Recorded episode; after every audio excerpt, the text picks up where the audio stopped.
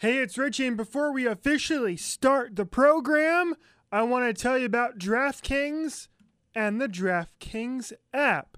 If you go and you download the app right now and you use the promo code THPN at sign up, you can get a free shot at a share of millions of dollars up for grabs this week with your first deposit. That's promo code THPN to get a free shot at a share of millions of dollars with your first deposit. And of course, when you make that first deposit, it's about time to start putting together your lineups for baseball season. That's right, baseball season is back. Your teams will be getting back out there on the diamond this week.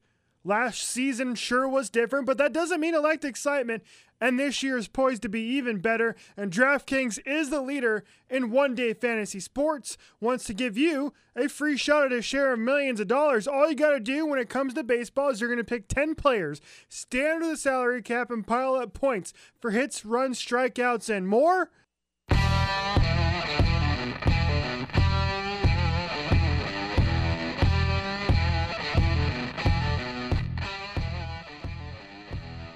Welcome back in Sporty Nation. As Corey would say, she is off tonight. So I'm doing the show solo. I haven't done this in a while. So this should be an interesting show as I get to talk about the Coyotes and other things all alone. I really wish I had Corey here with me because it was an exciting couple of games for the Coyotes against the San Jose Sharks. The Yotes are buzzing right now, everybody, and you you know that by now, right? Four wins in five games, sweeping sweeping the San Jose Sharks in pretty impressive fashion, outscoring them nine to two across the course of of those two games. And it's an exciting time here, and I think we should enjoy it because Corey and I have been so downtrodden on this show over the last month or so because it was looking very bleak for this team for a while. They kind of seemed directionless. They didn't seem like they were performing like they should. It didn't seem like Rick Tocchet was getting the best out of his group, and things weren't really going good for the Coyotes. Oh, and yeah, both of their goaltenders are hurt, and they aren't going to be back in action for a couple more weeks. So, for the most part, like Coyotes fans, it's been a roller coaster of a season. And I have a feeling that's going to continue because the one thing I want everybody to keep in mind about those two games against the San Jose Sharks is remember who the Coyotes were playing in those two games. And then you go even back further to a couple games earlier when they were playing the Anaheim Ducks, right? You're playing the two worst teams in the Western Division, and they did what they needed to do, and they picked up, five, uh, what, seven out of a possible eight points in those games. And that's what you need to do against bad teams. So, coming out of these games against the Sharks, the most important part for me was that this team seemingly was able to build back their confidence. It's something that Corey and I talk about all the time on this show is that this team, you can tell when they've lost confidence. You can tell when Clayton Keller in the past had lost confidence and he would go on slides and he, he would go on really cold streaks. And it seems like now Clayton Keller has kind of built back that confidence because you go and you look at his last five games. He had three points in that second game against St. Louis. He's got three, four, or excuse me, yeah, three, four, five, six points across his last five games. He is buzzing right now. Clayton Keller is back on a pace that is very similar to his his rookie season. In fact, he's basically just right there. He's at 0.80 points per game, which is just right where he was during his rookie season. And that's a good thing. That is to me, that's what Clayton Keller can be as a player if he's playing at his best, where during an 82 game season, he's going to be putting up, you know, around 60 points a year, but we really shouldn't be expecting much more from him. So he's playing at his best hockey right now, and he's confident again. And you're seeing a confident, a new confidence up and down the Coyotes lineup, I think, right? Where you're starting to see guys play more consistently. You're starting to see them play better, right? In that first game against the San Jose Sharks on that Friday night game, you know, they were getting contributions. They had five goals in that game, and they were getting contributions not just from their, their top scorers, right? But they were getting they were getting, you know, uh, they were getting an effort from some of their bottom scorers too. And that's important. We know this team has to have that happen, right? Cuz you know, they got goals um, they got they got go, they got a goal from Dryden Hunt in that game, right? They got Christian Dvorak off the schneid. They got Nick Schmaltz off the schneid. And to me that's the biggest takeaway from that Shark series is that this team seemingly has a little bit of their confidence back, right? They are now going to go on a long road trip where they're going to play some tough teams. Obviously, they're going to go back and play um, the Colorado Avalanche. They have, um, you know, they have some tough games coming up. But now with this team having their confidence seemingly back, that's a good thing. And I want to see them continue that because now they have a three game win streak.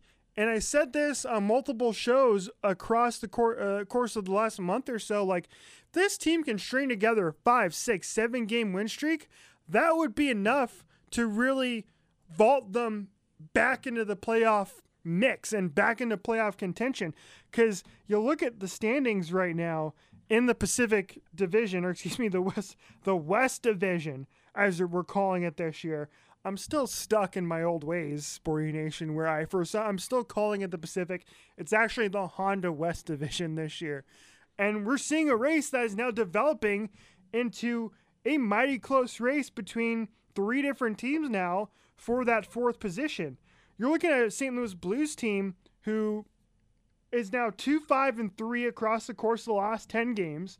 They only got one point out of four against the Anaheim Ducks. Okay? Think about that for a second. The St. Louis Blues had to healthy scratch Mike Hoffman, who was maybe the biggest free agent on the market this past off season. And they had to scratch him. The Blues right now are a mess. And the Coyotes are 4 4 and 2 over the course of their last 10 games, obviously winning their last three straight. And right now, they're only a point back of St. Louis for that fourth spot in the division. And then chasing them just a little bit behind is the Los Angeles Kings, who have three games in hand on the Coyotes and are at 32 points on the season.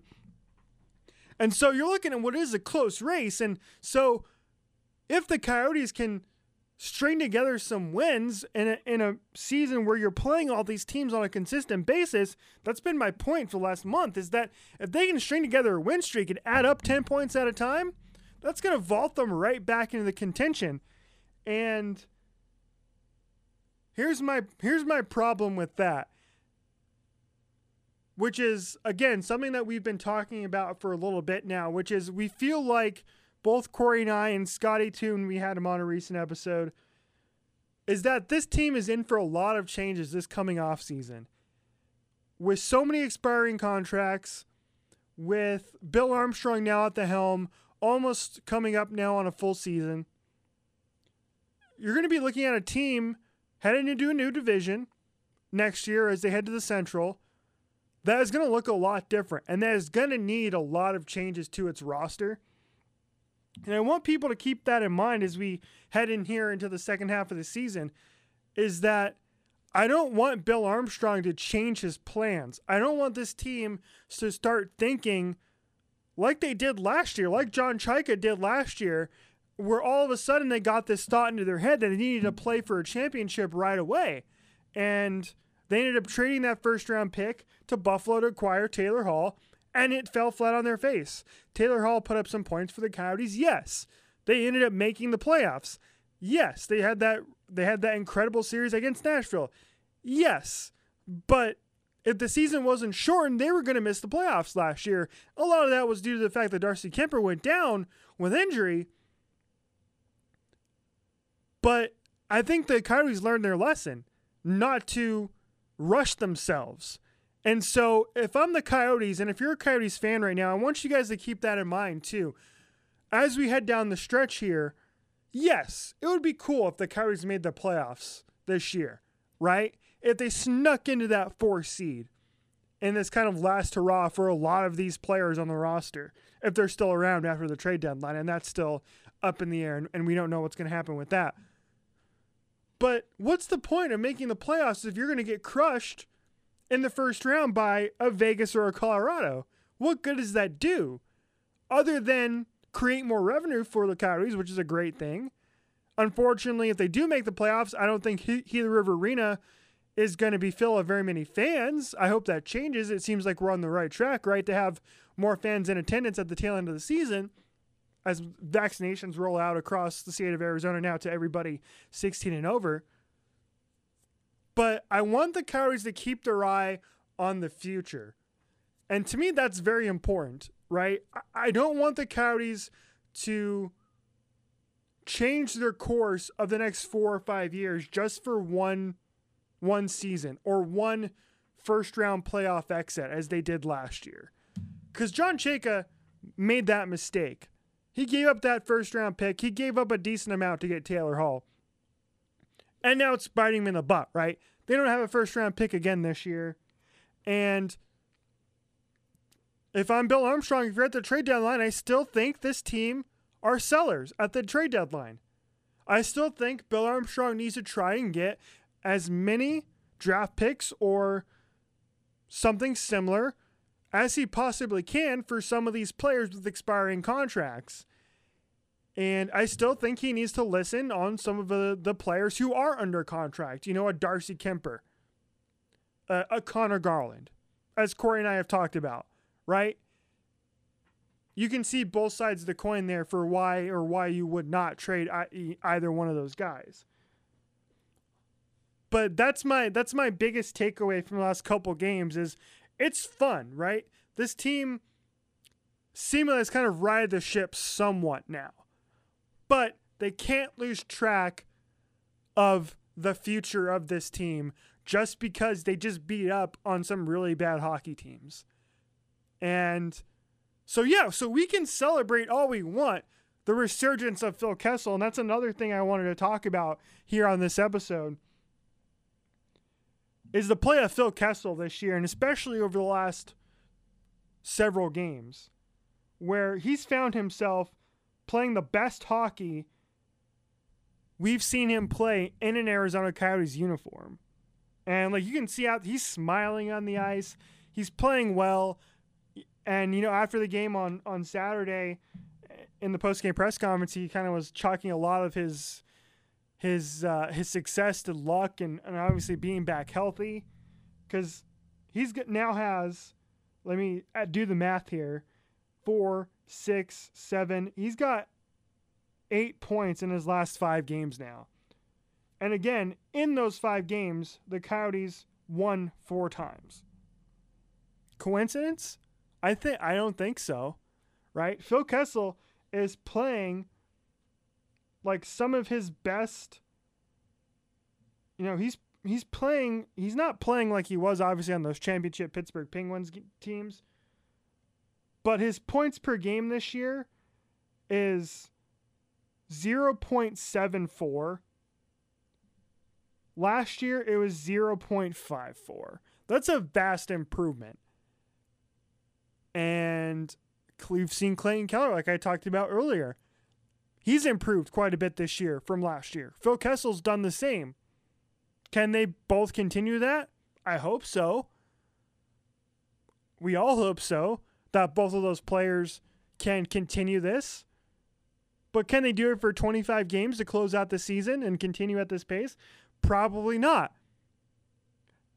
And that's a reminder that the bottom six of this team, as Corey and I have talked about over the last, you know, month or so, has not been good. You know, we Lawson Crouse had some more great chances in that game against San Jose. He drew a penalty, hit another post for goodness sake. But that's like the weakest part of this team this year is your guys like Pitlicks and Drake Caggiula and Johan Larsson and Christian Fischer and Lawson Crouse, albeit some of these guys are really hard workers and they don't really take shifts off and and they, they make an impact in a way for fourth liners, but you still got to have them contributing offensively. You just can't have them out there as as as you would like bricks on your feet when you're sinking in the ocean, I guess. And and being and and not contributing because then you put too much pressure on your top 6 and we see what happens when when your top six isn't contributing. The Coyotes lose, right? And it's a weird combination. But again, congratulations, Phil Kessel, on getting your first hat trick as a Coyote. That was really fun to watch, and um, and much needed for the Arizona Coyotes. I think to kind of have that offensive outburst that they've had over the last several games. You know, scoring nine goals and against the Sharks, they scored that had that five goal game uh, against Colorado. So, is it sustainable? That's going to be the biggest question. I think we've seen over the long haul that it's not. So, I'm not. I'm here to say pump the brakes. I guess is what I'm trying to say in the first 16 minutes of this episode. Is just pump the brakes. Right? This team is not as good as they were against the Sharks, and they're not as bad as they are against as they were against some of those games against Colorado or Minnesota. Right? They're the epitome of a of a mediocre 500 team this year. But another topic I wanted to get to is the play of Adin Hill. Now, just think about this for a second and the situation that he thrust himself into this year, where at one point this year, this season, in fact, the first time he saw action this year, I believe in relief, right? He came in in relief of in a game, and and uh, yeah, yeah, he came in relief. I believe on T. Raanta in that game against Anaheim, but it may have been Darcy Kuemper, And it was his first action in over a calendar year in the National Hockey League, right? Because of the pandemic, he didn't get any ice time, obviously, in, in the bubble in Edmonton. He was the third goalie coming in this year. He's on the taxi squad, so he wasn't going to play in the AHL like he has in the past. And then he comes in that first game, makes 14 of 14 saves, and the Coyotes win against Anaheim when they came back from three goals down in that game, if I'm not mistaken, right? That was one of those games. And all of a sudden, now he's the number one guy for the foreseeable future here, um, uh, for for the next few weeks at least. Where because we still don't know the status, like I kind of mentioned earlier, of Darcy Kuemper and Antti Raanta. Antti Raanta seems to be the longer term issue, which is, and Craig Morgan hinted at this in his article on Sunday where he's he's not sure that Antti Raanta is going to play again in a Coyotes uniform. That injury might be as might be that serious. And as far as Darcy Kuemper is concerned, some reports up in, up in Canada were hinting that he might be back before the trade deadline, and and others are seemingly that's a it's going to be a little bit longer than that. So, Adin Hill is going to be the Coyotes goaltender for at least the next few weeks here as we move into the month of April. And he's been good. Like he's putting up the best statistics he's put up in his career. And he's doing it this season, right? He's 4 3 and 1 this year. He's got a 244 goals against average and a 920 save percentage. He obviously had the shutout against the San Jose Sharks there, making 34 saves on 34 shots, 17 of which came in that first period, which was absolutely ridiculous. The Coyotes got off to a really, really slow start in that period. And on the second half of the back to back, and Adin Hill stood on his head. And that performance in the first period essentially won the Coyotes the game because it was they were able to weather the storm. I tweeted this out at the time. The that was the best the San Jose Sharks were going to have to have to offer against the Coyotes, and all they had to do was just get out of the period and they would be fine. They did, and they obviously ended up winning four to nothing.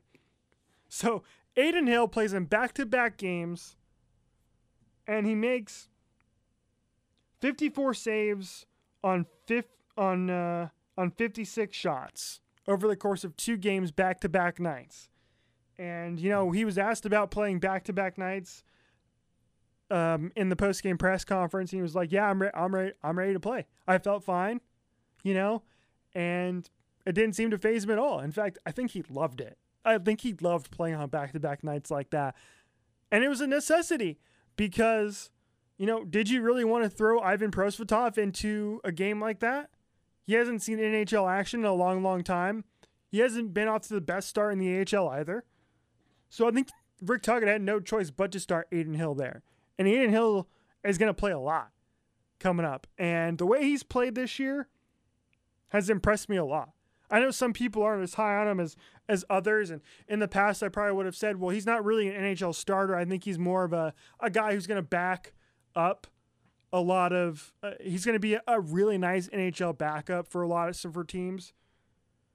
But I think he's thrown his hat into the ring as a guy who, you know, is going to be a good goalie in this league and maybe a possible starter. Is he going to be an elite starter? No, but is he going to be a good starter? on a team with a solid defense in front of him? Yeah, I think so. And Rick Tocchet was kind of asked about Adin Hill, I believe, after the Friday game, and and he and he was just loved talking about Adin Hill in terms of how far he's come and progressed as an NHL goaltender, and kind of explaining how he was kind of wild and and in the crease uh, when he first came up, but he's really shown himself to be a, a nice goaltender. He's improved, which is what you want to see out of your goaltenders. And his performances against San Jose were terrific. And so the Coyotes are very lucky that that is their third string goaltender this year in Adin Hill. And that's a good thing for the Coyotes if they're continuing because we know based on previous seasons that that's how they were going to win games is with their goaltending. And it helps when you score four and five goals against the Sharks, but you're not going to get that every night. So if Adin Hill can continue to play like he's playing, who knows? Maybe the Coyotes can go again on the road uh, in this road trip and steal some points from some teams in the in the very near future. So there you go. That's 20 minutes on the Coyotes by myself. I think I did pretty good there. You know, hitting the gamut, run the gamut of a bunch of things, the good and the bad, about this team. And for the most part, very positive. Because for a while there, like I mentioned earlier on the show, a lot of uh, a lot of not so great news surrounding the Coyotes. But the last couple of games, very very positive, very fun to watch. And again, I think, uh, you know, can they sustain it? Can Phil Kessel, Clayton Keller, Christian Dvorak, Nick Schmaltz, can they sustain this hot streak for a little while longer and continue to build some points up on a struggling St. Louis team? And again, they're going to play the Kings coming up here in, in another week or so here in, in the very near future and seeing they can take advantage of that Kings team too, kind of build the gap on the Kings. So here's what's coming up this week for the Coyotes. In fact, is we have one more thing we want to talk about. I'm going to get to the sporty question here in just a second. But here's what's coming up for the Coyotes the rest of the week. They got one game against Colorado coming up on Wednesday. And then they continue on the road with Anaheim and LA for four games, two apiece. They continue on the road back to Vegas, Colorado, and Minnesota. That's going to be a tough stretch there of, uh, of four games against Vegas, Colorado, and Minnesota. But that's what's coming down the pike for the Coyotes. And I think against Anaheim and LA, you're looking at four games there where again the Coyotes can make a dent and they can put up some points against those those two teams right there. So before we go here, and this is going to be a little bit shorter episode because it's just me vamping for 25 minutes. It's not going to be another hour long episode like because Corey and I, as you know, we just like to ramble for the most part, and hopefully I'm not doing too much of that here. Hopefully I'm making sense to you, Sporty Nation, as you're just listening to me kind of ramble on by myself for 25 minutes. But uh, Corey is going to be back later this week on on the Thursday episode, I do believe. So let's wrap up the show with this. You know, every episode we like to try and get out a sporty question to our Sporty Nation listeners about a multitude of different topics, and and this week or on this episode, I wanted to pose the following question because on Saturday night, the Coyotes won, and it was the last game scheduled of the season for them to wear their purple reverse retro jerseys, which they ended up having a winning record in, I believe, two two and one right this year, in their uh, in their reverse retro jerseys. After a few games where they were they seemed like there was a curse on those jerseys. So I wanted to ask the Sporty Nation. Which sports jersey is your all-time favorite? And we got a few replies here at Corey underscore Richie Show on Twitter. We got one from State of Hoppy, of course, from the Minnesota Wild podcast on the network. And he is he's pandering to us, obviously trying to schmooze us over. He he sent us a gif, of course, of the Kachina, the normal black Kachina jerseys, as his favorite sports jersey of all time, which I highly doubt. Great jerseys. I love the Kachinas, but I didn't pick them as my all-time favorite. I, have an all. I, will have mine here. I'll give mine my award away here in a few seconds. Dave from the Vegas Golden Knights podcast sent us the home white Detroit Tigers jerseys, which I think for a lot of people, because it's so timely or so timeless and classic with the script D Detroit logo, I think that would be on a lot of people's list. So I don't necessarily disagree with them. That's a very good choice. Because, like, a lot of your classic jerseys like that are always going to be classic, right? Your New York Rangers in the NHL, your New York Yankee pinstripes are always going to be classic and tough to change, right? So I don't disagree with them there.